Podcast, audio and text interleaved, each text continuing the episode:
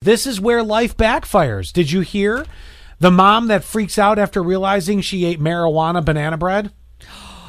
Now, mind you, the freak out's only going to last so long because she'll calm down very quickly. But here it This is the worst thing that I've ever done. It said edible banana nut bread. I thought edible meant gluten free. God love her.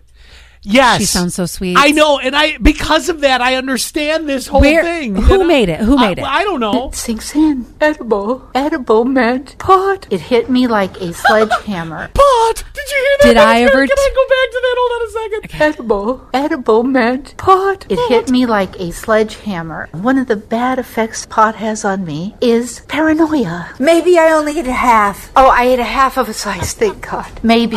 Maybe! I hope I didn't eat a slice and a half. I mean, it feels like LSD or something like that. No, I don't know what that LSD. feels like. Maybe. Did I ever tell you that this is something similar happened to my family? No. So, you know, my family is super religious, and there might be members of my family who don't believe in the devil's lettuce, right?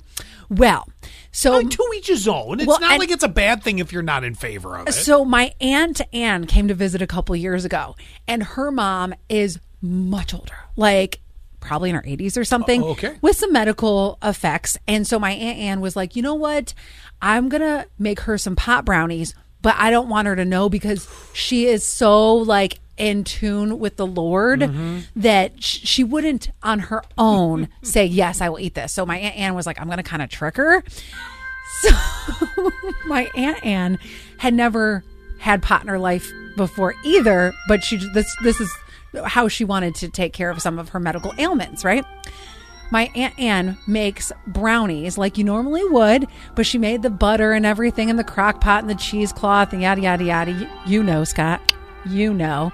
no, I've never made You brownies this know. way, nor have I ever made edible brownies, but carry on. So so she does the whole thing. She makes the brownies. Anne wasn't thinking about it, and she starts doing what any person would do after making brownies. Licking the spoon. Yes. lick, lick, lick, lick, lick. Puts the brownie batter in the, the pan. Then she takes her finger in the bowl. Yum, yum, yum, yum, yum. And she goes, Oh my gosh. She says, I had to crawl on the ground. And she's telling my Uncle Stu, This is so bad. Stu, I can't get up. He's like, Anne, you're going to be fine. Just stay down there. Stay down, there. And she's like, I'm dying. she literally, Oh, Jesus, I'm coming to you. Jesus, take the wheel. I'm coming. The pot brownies took me out. She Ah. said it the was- batter. It's not even the brownie yet. It's a batter. She said it was so strong. The She, batter battered her. oh, she said it was so strong. She couldn't even give it to her mom because she was afraid of what was going to happen because she had such an awful reaction.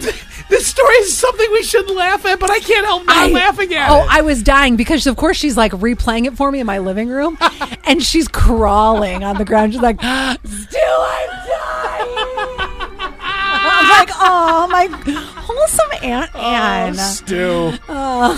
she made a stew, all right. Ah. Oh, yeah. Oh boy. anyway, you Oh. never you never want that accident. Oh no, you don't.